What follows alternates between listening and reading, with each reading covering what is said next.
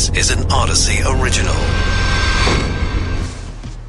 This is KNX in depth. I'm Mike Simpson. And I'm Brian Ping, and today for Charles Feldman. Something isn't adding up. Gas prices as high as they've ever been, but the price for a barrel of oil isn't anywhere near a record right now. So if that's the case, then why are gas prices at or near record levels when barrels of oil are not? We go in depth to try to figure this one out. Plus, President Biden says a recession is not inevitable, but many economists and stock market watchers disagree. We look into who's right.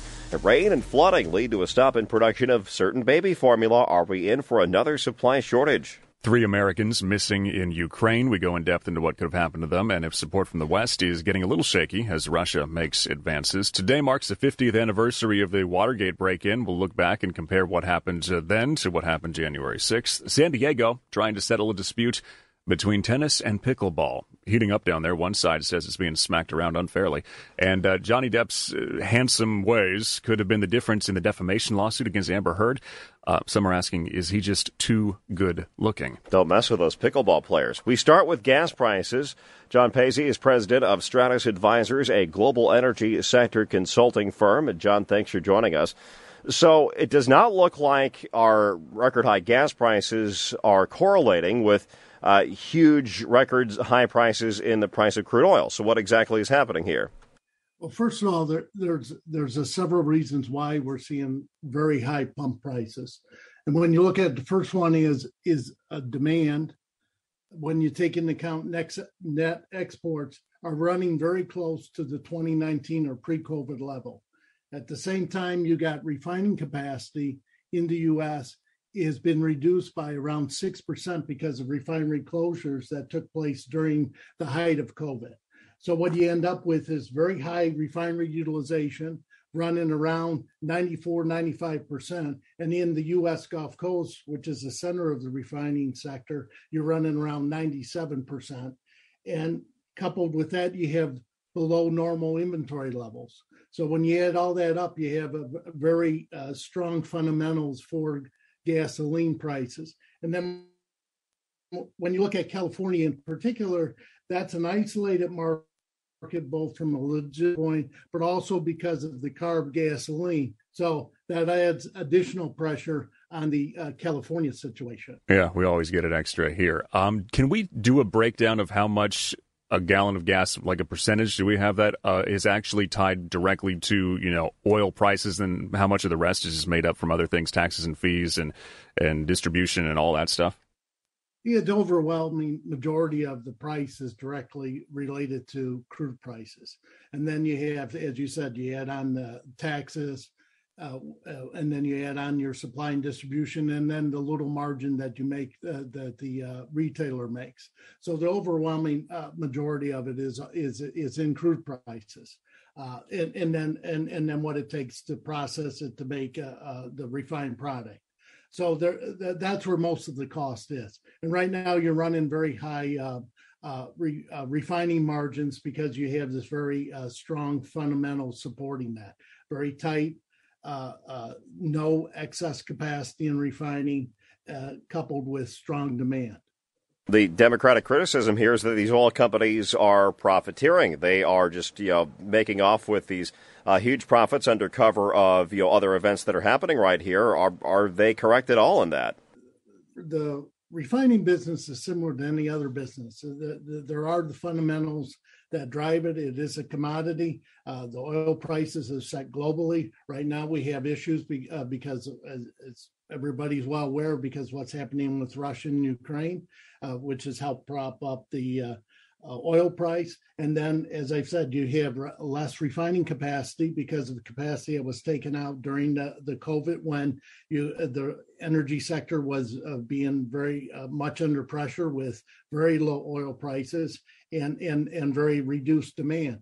And so now, as demand has picked up, uh, the U.S. Uh, demand while it's running below the pre-COVID level, the U.S. is exporting on a net basis around 500,000 barrels more of gasoline than it was uh, uh, last year. Uh, so the, so you and, and part of that is because some of what's happening in the global situation. So that this has been looked at a lot of times by the FTC and others, and it, it, it always comes back with the same conclusion.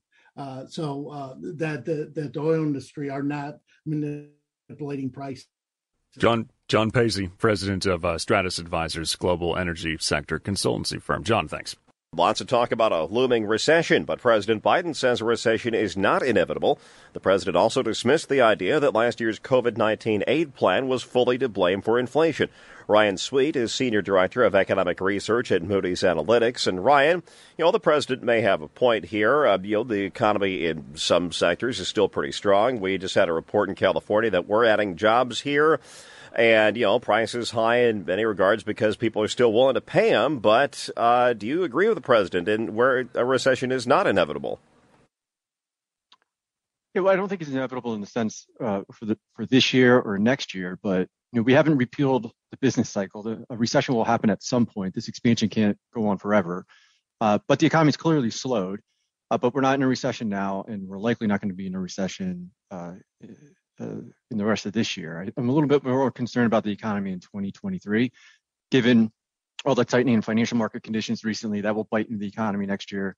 Uh, the Fed rate hikes they affect the economy with a lag, and that's going to be early next year. So the economy is going to face a lot more challenges next year, uh, but that doesn't mean a recession is guaranteed.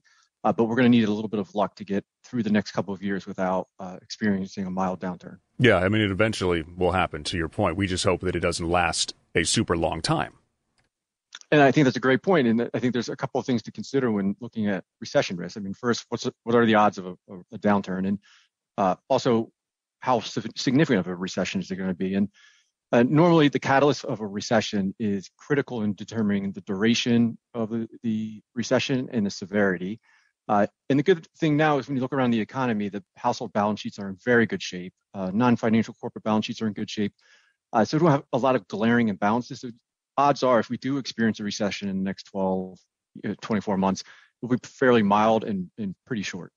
Yeah, we came out of the you know last quick downturn at the beginning of COVID because there was so much pent up demand, but we don't really have that in our arsenal this time around. We don't. We're not really going to see that boomerang effect if and when we hit that next recession, will we?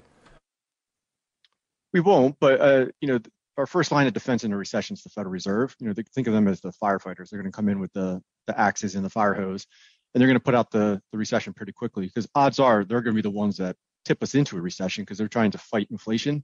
Uh, and you know, they're laser focused on breaking inflation's back. Uh, the risk is that they achieve that, but they also break the economy. So if we do experience a recession, you know, the Fed's going to uh, lower interest rates very, very quickly. We'll get some additional fiscal support. You know, the automatic stabilizers, for example, you know, unemployment insurance benefits, they, they will still kick in. Uh, but you know, recessions, you know, the next recession is probably going to be more like a garden variety. It won't be anything like the pandemic. It's not going to be like the great financial crisis. It's probably going to be something more similar to the, the downturn that we saw in uh, the early 2000s. Uh, but the subsequent recovery should be much stronger than we saw in the early 2000s. The other big uh, line from this interview the president gave was that the idea that uh, the COVID aid helped to trigger this and, and lead to the inflation is uh, bizarre. That's what he said. Is that argument bizarre, and is not even the full argument? Because I think it's more along the lines of yes, you need aid. It was the middle of the pandemic. Do some to help people, but don't inject so much money into the economy. Well, I got to think we remember where we were at that period. I mean, we're kind of staring at the abyss uh, from an economic perspective. I mean, the economy was you know, really falling apart.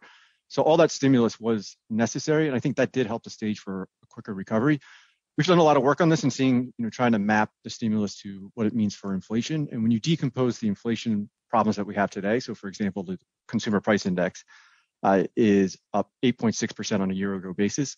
A lot of those problems are tied to just two things energy, and that was uh, attributed to Russia's invasion of Ukraine and not the stimulus. Uh, energy prices are adding a lot to inflation in the US, not just you know, through higher heating oil, but also through gasoline prices. And then also supply chains. Uh, you know, the poster child for that's new and used vehicle prices. I mean, new cars are an appreciating asset. That's you know that's backwards. Uh, so those two areas are uh, account for about half of our inflation problem. So I do think the president has a good point, a valid point in the sense that you know the stimulus really wasn't uh, as inflationary as I think some economists are making it out to be. Ryan Sweet, Senior Director of Economic Research at Moody's Analytics. Coming up today is the 50th anniversary of the Watergate break in, which eventually led to the downfall of Richard Nixon's presidency. We look at the parallels to January 6th, and Johnny Depp may have such a handsome face that it helped him in the defamation trial against Amber Heard. We'll talk about that at the end of the show. Right now, more problems when it comes to baby formula. Abbott says it's stopped production of a specialty formula at a plant in Michigan because heavy rains flooded parts of the facility. They say there's enough supply out there now to meet demand. Um, what's happening with all this? Dr. Lisa Hong, pediatrician at Providence Mission Hospital in Mission Viejo, is with us. Doctor, thanks for coming on the show. So, how would you gauge how things are for the parents out there uh, right now, at least from what you're hearing from them? It's been tough over the last few months, actually, because of the shortage, uh, supply shortage, and then labor shortage, and then with the voluntary recall and the plant shutting down. So it's been tough. Um, it, it, has gone a little bit better, and as you know, with the uh, Operation Fly formula, some uh, we did receive some formula, so it's been a little bit better. Uh, as far as what I'm hearing from my patients, it's uh, a, a, little easier for them to find formula. We're also encouraging them to call us. Are, uh, if they need uh, question, they have questions about what formulas to use, and then also if they have trouble finding it, there are also more resources in the community to help them find formula. So in that uh, respect, that has gone a little bit better.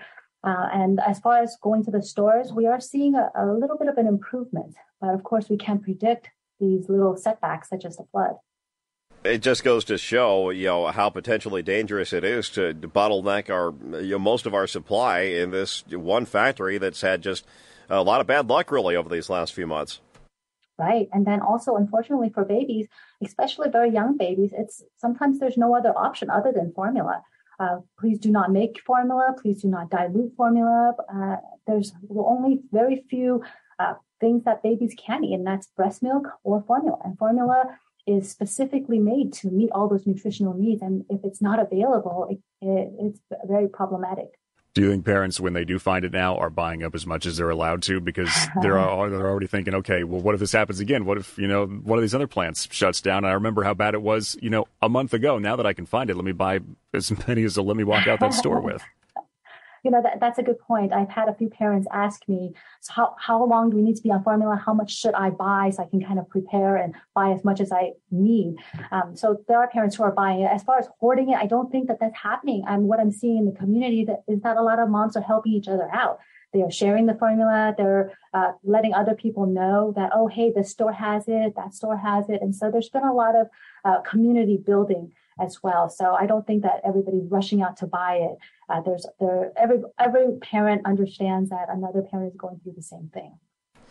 Uh, you, you, mentioned, doctor, about uh, how some babies they, they have to have formula that or nothing, but many other babies uh, can get by on breast milk even if it's not from their own mother. And I've heard that there have been uh, stories about uh, milk banks that uh, mothers are really helping contribute to these, and they they are definitely growing in popularity.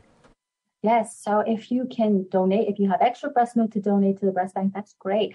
The breast banks are the way to go if you either one, uh, you can, your, your, insurance will cover it or you can afford it because it can get kind of pricey if it's not covered by your insurance. And breast banks are the way to get breast milk because uh, it is at the breast bank that they can screen the moms and know that it's safe, it's tested, and it's regulated.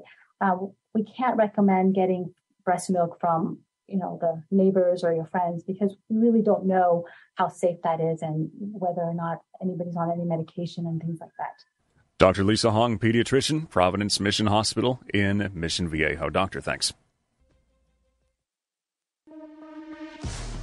You're listening to KNX in Depth with Mike Simpson. I'm Brian Ping, and today for Charles Feldman. Britain's Prime Minister Boris Johnson visiting Kiev to promise Ukraine more aid, more military training. This comes as Russia is securing control of the eastern part of the country. It also comes as we're learning that three Americans fighting alongside Ukrainians are now missing in action. Journalist Phil Ittner is back with us. He's been covering the war since the beginning. He was in Lviv and then Kiev and is now in Odessa along the Black Sea. So, Phil, talk to us about this. Uh, so, more Americans continue to put themselves in harm's way, and this is definitely something that the U.S. government is saying do not do.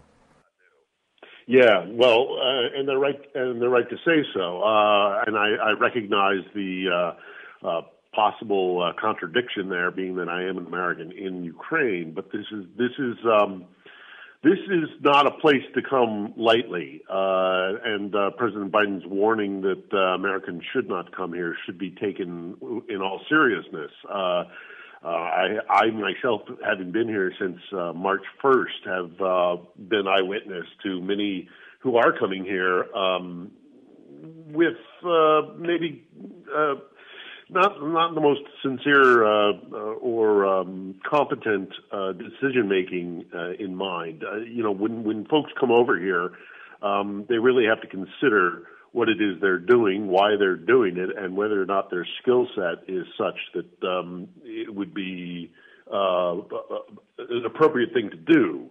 I am not saying that these three individuals um, fall into that category, but I've certainly seen it here. Although, you know, having said that, I am here because I believe sincerely in the importance of documenting what is happening here. And I, I have met many American soldiers uh, and veterans who have come over here who likewise hold the same uh, impression on the importance of being here.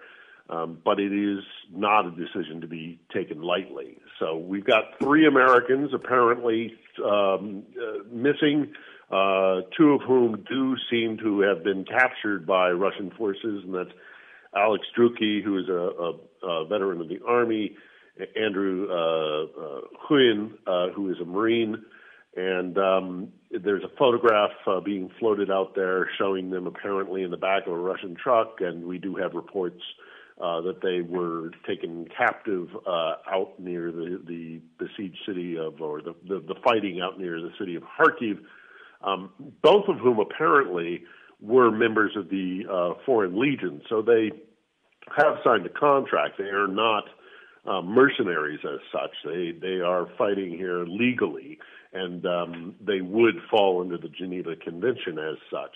Um, whether or not the Russians uh, hold that uh, sacrosanct to yet to be seen, because right. we've also seen them taking other uh, prisoners. Uh, we, we saw Brit, uh, two Brits and a Moroccan who uh, the Lugansk uh, authorities have sentenced to death, claiming that they were mercenaries. But um, that is that is a, a point of contention. And the third individual we have here, uh, just being announced today, Grady Kurpasi, who's a Marine.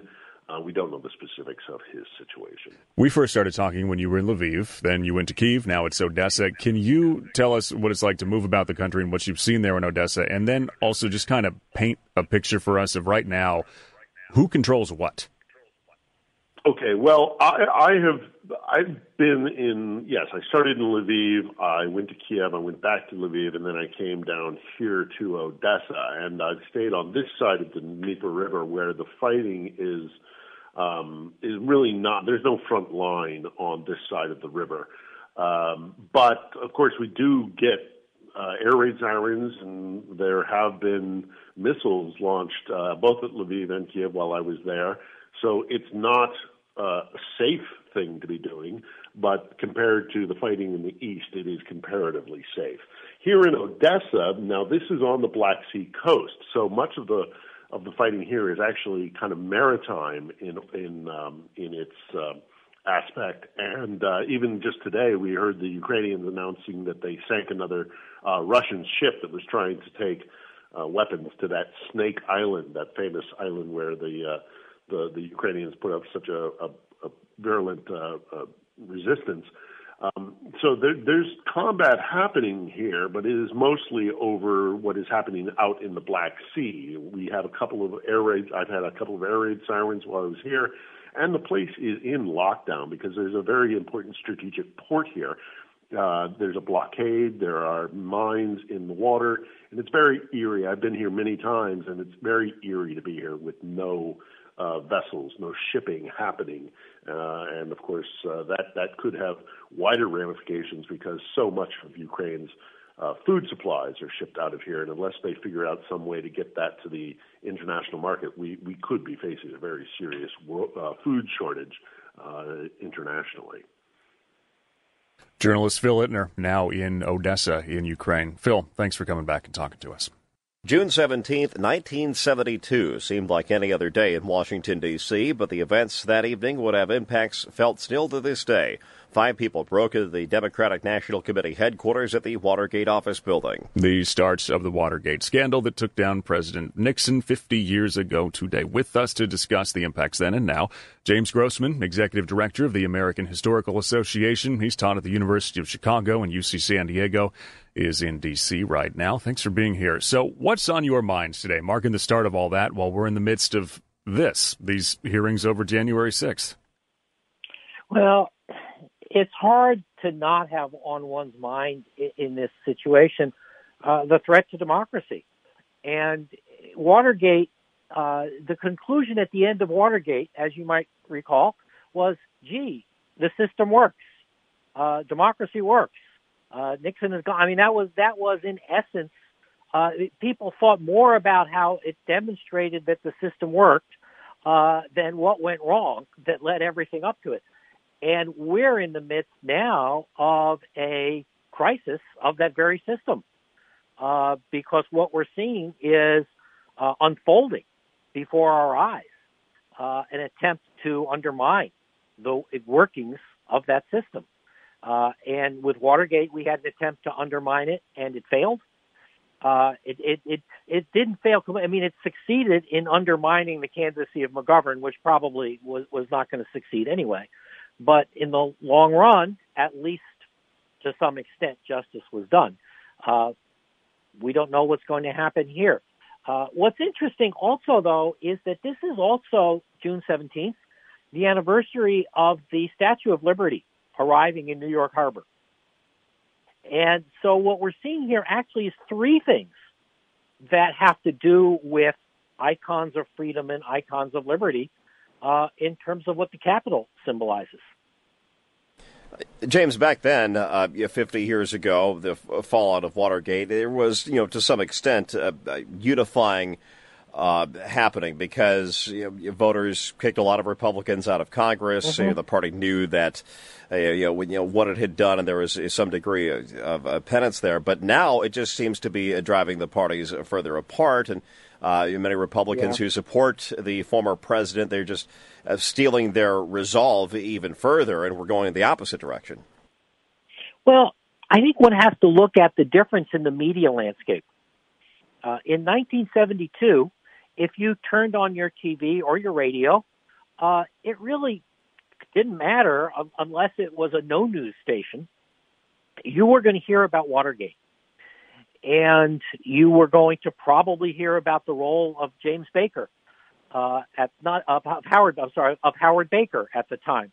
Uh, Howard Baker became, in, in, essence, in some ways, a national hero uh, as the conservative Republican, uh, the um, leading minor- member of the minority on the committee, uh, who sat there in much the same way Liz Cheney is now. But at that time, you didn't have a Fox News.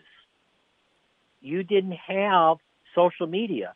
You didn't have a way in which uh, Republicans could, in essence, shut out the mainstream media and hear only uh, news that basically uh, is diminishing or not even saying anything about the hearings.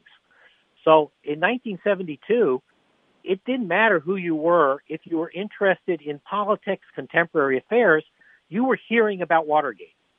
Still seems uh, like those Republicans, though, were more willing to either pursue this or even, frankly, listen to it. I mean, look at what we have now. So many quotes, so many stories, so many phone calls saying the day of, you know, this is this is right. a bridge way too far, and then oh wait, let me wait a few more weeks and go to Mar-a-Lago and, and apologize. But what would happen, uh, just as a hypothetical, if there were no Fox News, and if there were no, in essence, social media space in which people could, in essence, follow news as people interested in contemporary affairs, uh, without encountering these hearings. Liz Cheney is a very conservative Republican from an iconic Republican family. What, how would people be reacting to her leadership here if you had the same kind of media landscape that you had in 1972? I don't know. Uh, so to some extent, you have to look at that media landscape uh, and yes, the polarization is obviously uh, extreme here in a way that you you didn't have probably in, in 1972. Uh, one of the things that's changed since 1972 is that the most uh, the the Democrat in the Senate or House who is the furthest to the right is still to the left of any Republican, and vice versa. There is no Republican to the left of the most conservative Democrat. That is new. Until recently, that had never, ever, ever happened. So you do have an extreme polarization now that obviously is going to affect this. Are, you concerned, uh, James, that you know this could be going in 50-year cycles where we may perhaps learn lessons here, and uh, that that parties who are responsible are held accountable to it, and then we go through a, a phase of a stable democracy. But then this happens again, where we have another uh, a person who is willing to cling to power as uh, desperately as they can, and we go through this whole episode again. Uh, one of the things about democracy is that it allows for change, right? I don't, I don't believe in cycles of history, uh, but there is such a thing as human agency. There is such a thing as change over time. And one of the good things about democracy is that things don't stay the, don't stay the same. Uh, since people have a voice, things presumably can can change. So, yes, perhaps even if we resolve this in a satisfactory manner, in 50 years, something else might emerge. And I should say that this was not unimaginable in the mid 20th century, even before Watergate. Uh, there were uh, novels uh, written. Um, there was one called Seven Seven Days in May. Uh, even earlier than that, it can't happen here. Much earlier than that, there was a there was a fair amount of uh, fiction that actually imagined this kind of situation. Uh, so this was not unimaginable. I think what's interesting here also that's different from Watergate is that in Watergate we really didn't see a role of the military. Uh, and that is very different in this situation because there's a big issue about why the military wasn't wasn't on the Capitol steps. Uh, the military, you had a strong military presence, National Guard presence, on the steps of the Lincoln Memorial only six months before January 6th uh, during the uh, summer demonstrations. Uh, but somehow on January 6th, no National Guard on the steps of the Capitol. So that is one of the other important aspects here uh, that deals with the chain of command uh, that no doubt will unfold. So, so there are many aspects of this that are very different. James Grossman, Executive Director, the American Historical Association. James, thanks. You're listening to KNX In Depth with Mike Simpson. I'm Brian Ping, in today for Charles Feldman. You ever played pickleball? If you have, you know how intense it can get, how popular it's becoming. Well, it sparked a rivalry of sorts with tennis. Some pickleball supporters in San Diego say the city should convert unused tennis courts into pickleball courts. They claim tennis is not as popular and the city isn't doing enough to help pickleball players. The city says it's bringing in an outside consultant to try to settle this whole thing. John Broderick is president of the San Diego District Tennis Association. He actually plays pickleball himself. And John, is it fair to say that tennis isn't as popular? Can't can't you uh, two? I mean, you play both sports, but can't you guys just get along here? Um, yeah, actually, we we can get along. It's just a matter of the direction and the you know the story that the these particular two guys have portrayed that um, it's just not accurate at all. I mean, tennis is not not popular. It's grown nationally about 25%, and in San Diego it's about 27, 28%, you know, give or take. And so to say that, I mean, tennis now, like because of COVID and all these other outdoor activities, you know, it's it's more popular now than at any time since the 70s.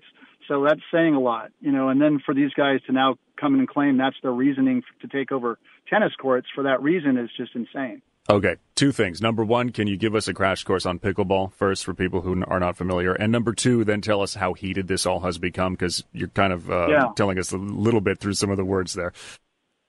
Yeah, so so pickleball, it's a great sport. I play it. I'm I'm actually I have a, a card carrying member of the USA Pickleball uh, Association, and um, you know, it's real easy to play, and that's what one of the reasons it's become so popular. Uh, and plus the formatting, it's you know the games are pretty quick. Uh, the paddle's very short. It's you know it's not too much bigger than a ping pong paddle, uh, relatively. So you know it's very easy to control. So the longer the racket or paddle you have in your hand, the harder it is to control. And and tennis is a you know much longer thing. So uh, pickleball, you know, it's it can be played um, on a hard surface. Um, it's similar to, you know, I would say tennis. They've said bat. I know about badminton. I used to play badminton competitively too, but I wouldn't compare it there. Um, you know, it's just like a smaller version of a bigger version of ping pong, um, smaller version of tennis without the overhead serve. And yeah. then you have, you know, then in the middle of the court you have this area they call it the kitchen. I I call it you know the, the dungeon of doom. But um, you know that you can't step into unless the ball lands in that area. You have to stay out of it, and that's why they have these little short game you know duels that go on before all the hard hitting and it kind of goes to end most points. Dungeon of Doom, I like it. Okay, so how bad has it gotten? I mean, you're on the tennis side saying don't take all over these courts, but like, are people yelling at each other down there over this? You know, I w- it, there's literally I haven't heard anybody actually yelling, although I'm sure they want to. Um, but the pickleball guys have, have been very aggressive in their in their methods and their means, and have you know they've kind of gone about it in ways of threats in terms of their terminology, where I never even heard of these two particular guys till January. Apparently, they they claim they've been trying to get pickleball here for the last four and a half years or so. And the first thing they came out with that I got wind of was was a letter that said, if you give us this facility, you know, here at Robb Field, we will pretty much guarantee the rest of the courts in San Diego will be left alone. Well, I don't know about you, but when I hear somebody make a threat like that, it sounds like a mafia thing. You know, I mean, I just was blown away when I heard that. I read it, and I'm like, well, I'll be darned, you know, if if that's going to happen like that. I mean, that's crazy. Do you think that this whole pickleball craze is a temporary fad, and no, you think a lot I don't of people? Believe that. I, I I don't believe that at all. I think it's gonna. I think it, you know the reason is you know it, it's a great you know nobody from tennis really that knows anything about pickleball would say that and even in those, you know, even and then you don't really hear a lot of people saying, "Oh, I, I do." People hear people saying that, you know, from time to time, "Oh, yeah, get fatty," and I don't agree with that. I think it's going to be around, so I don't think that's the re- the argument. I just think that more pickleball needs to be added. You don't need to take away an existing tennis facility to do it. Find more places uh, to make it happen. We're actually working with the city and the mayor's office to. We actually have funding to build pickleball courts at Robb Field and at Dusty Rhodes, which is near here, uh, which is another wide open, a pretty big space where they have a you know a dog park, but there's plenty of room to add pickleball there. Add pickleball to Robb Field, and even Barnes Tennis Center, which is also in the epicenter of this argument because those guys claim that the people here can just simply go over there, which is a total, just total. Those guys are on crack thinking that. I mean, it's that that is just you know is could never happen uh, for for more reasons than I probably have time to tell you. Can, can, can we not just paint some stripes for the pickleball guys right. on a tennis court? No, it, it, that doesn't even, work. Even those guys don't want to do that. You know, they're they're all about having their own facility. I'm I'm with them on that, you know, side of things. That they don't they're not compatible other than they play on the same surface. The two sports playing side by side are doing the one or the other. If you've ever played tennis uh, and pickleball near each other, it's not a pleasant experience, particularly for the tennis people. And having co-lining when you're trying to field a 100 mile an hour serve at you, you know, you got to make that call immediately. You can't sit there and go, oh, I don't know if that was the pickleball line or the tennis line, and uh, it just doesn't work very well. Let alone all the noise and the ball running onto your court issue. So no, that that's not a good it's not a good solution. All right, no compromise there. We'll we'll, we'll hope you guys figure it out. Uh, that's John Broderick, president of the San Diego District Tennis Association. We uh, did try and get in touch with San Diego Parks and Rec. They didn't call us back. Also reached out to the pickleball supporters who have prompted these complaints, um, but uh, haven't heard back from them yet either. How'd they come up with the name pickleball anyway? I'm going to Google Kind that. of funny. They're in a pickle right now. Yeah, I had to go there. Ba-dum-bum. Johnny Depp is one of Hollywood's biggest stars. He's been an A-list celebrity since practically forever. He's also considered one of the best-looking men in show business. Too good looking. That's the subject of a recent New York Times column. The headline, The Privilege of Male Beauty. It's about how Johnny Depp's attractiveness factored into the defamation trial against uh, Amber Heard. With us is the author of the piece, Rhonda Garelick, Dean of the School of Art and Design History and Theory at Parsons in Manhattan. Thanks for being here. So, for those who haven't read this, uh, can you give us a, a, broad brush first, and then we'll kind of pull the threads as we go along here? But a lot of it is actually right in that first graph. Uh, when you're attractive, that's power that, that you can wield. Well, exactly. Uh, I thought the trial was fascinating for the part that didn't get discussed, which was the enormous social media support and campaigns for Mr. Depp that focused on his extraordinary or his at once extraordinary uh, beauty. And I think beauty comes with privilege, as we all know, but we rarely talk about what happens when a man is unusually good looking, not just a handsome movie star like a Cary Grant or a George Clooney, but a person of unusual facial sort of exquisite delicacy, at least in his youth. And I was just completely fascinated by all of the support, thousands, tens of thousands of people on social media talking about him as a king, as a god, um, as if that had something to do with the legal details of the case. And I wanted to think about how different that was from the way people regarded Amber Heard, who was also uh, a quite a beautiful lady. Well, I mean, this is all theory as to whether this played a factor in the outcome of the trial. It's not like you're going to come up to a juror and they're going to say, well, he's just so gosh darn cute. I, I couldn't help myself. But it's a subliminal thing, right? I mean, you know, you look at somebody who in court who's all ramshackle and be like, okay, in, in you know, in prison garb, and it's like, okay, that guy did it. So, I mean, that's not fair, but, uh, you know, sometimes that's what, what goes through people's minds. And then you counteract that with, I mean, Jack freaking Sparrow. Uh, it's uh, that you can see where people's minds might go there. Well, certainly. I can't know, none of us can know what was in jurors' minds. But what interested me was the the social outcry around the trial.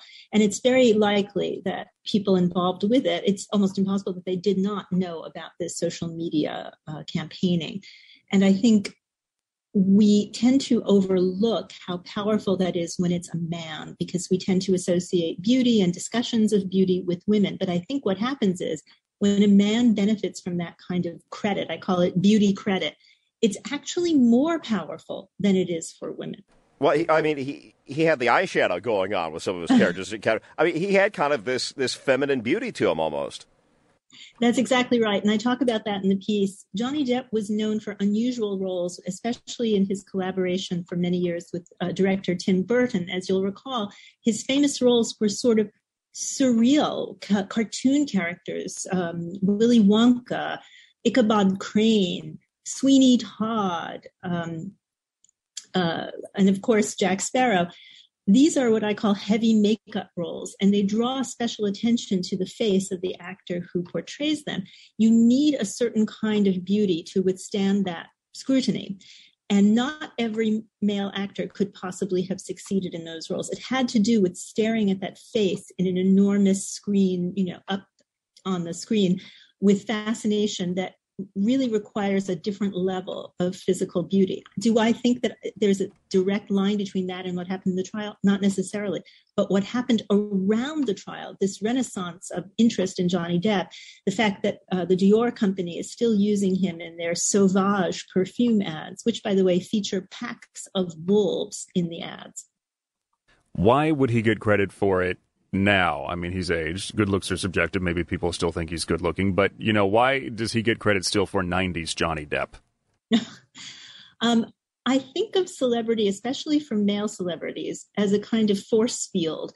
And when you look at a star who's had a 30, 40 year career, those in the public who remember his early stardom infuse today Johnny Depp at 59 with yesterday's Johnny Depp at 29. And I think that we see this kind of layer of looks from decades ago that still benefit him.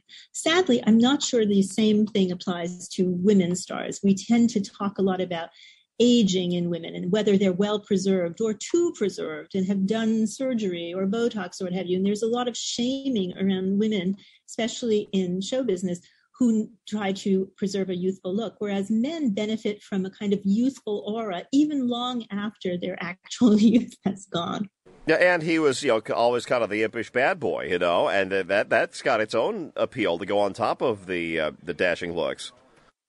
Well, absolutely. And the other thing is, of course, Amber Heard is over 20 years younger than Johnny Depp. And we don't find that unusual because of the age difference that is very common among men and women. But one thing that I, I did not put in the piece but thought a lot about was that if you follow the social media trolls who were very uh, vicious about Amber Heard, they said things like, oh, she's pushing 40 and she looks it. Um, but about Mr. Depp, who is decades older, they talked about his beauty. That's a kind of reverse age prejudice that I think has everything to do with gender. Rhonda Garelick, Dean of the School of Art and Design History and Theory at uh, Parsons in Manhattan. Rhonda, thanks for talking to us. That piece in the New York Times, uh, The Privilege of Male Beauty. That's in depth for today and for the week. We'll be back on Monday.